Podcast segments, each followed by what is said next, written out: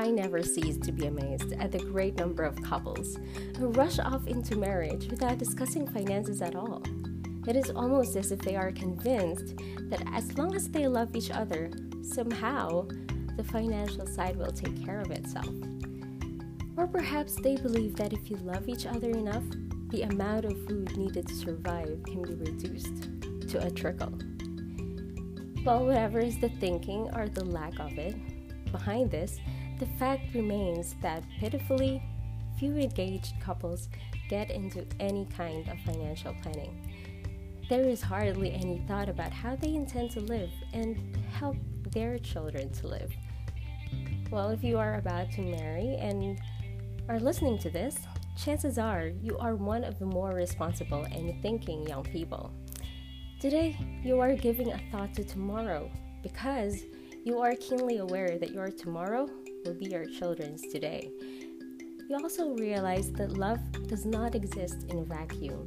You know that unless you plan ahead, many of your dreams for your family will remain mere puffs of clouds in the sky. Do you want to live on your own? It is going to take money. Do you want to send your kids to school of your own choice? It is going to take money. Do you want your wife to have a sense of financial security because you own a house and a lot and have some reserves in the bank?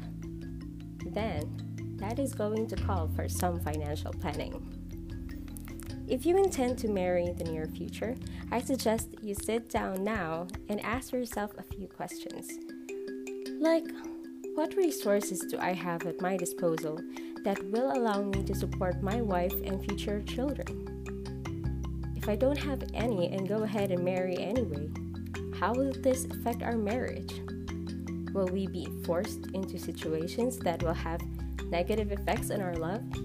If I have insufficient finances to start a decent home, what can I do to generate funds? How long will this take? Can I afford to wait until my financial situation becomes more favorable before I marry? Am I so much in love that I would prefer to forget about financial planning and leave my future in the hands of my parents and divine providence? Your answers to these difficult questions could be crucial to the outcome of your marriage. Lovers will tell you that money isn't everything. They're perfectly correct. It isn't everything, but it certainly counts for something. That is why, before you agree to marriage, look into the monetary habits of your financier and try to determine if they are compatible with yours. If you are frugal and thrifty and your financier is a spendthrift or vice versa, then you have a potential money conflict.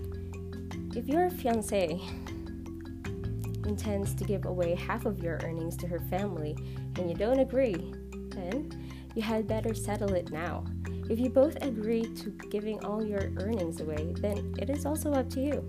Your earnings are yours to do with you and as you please.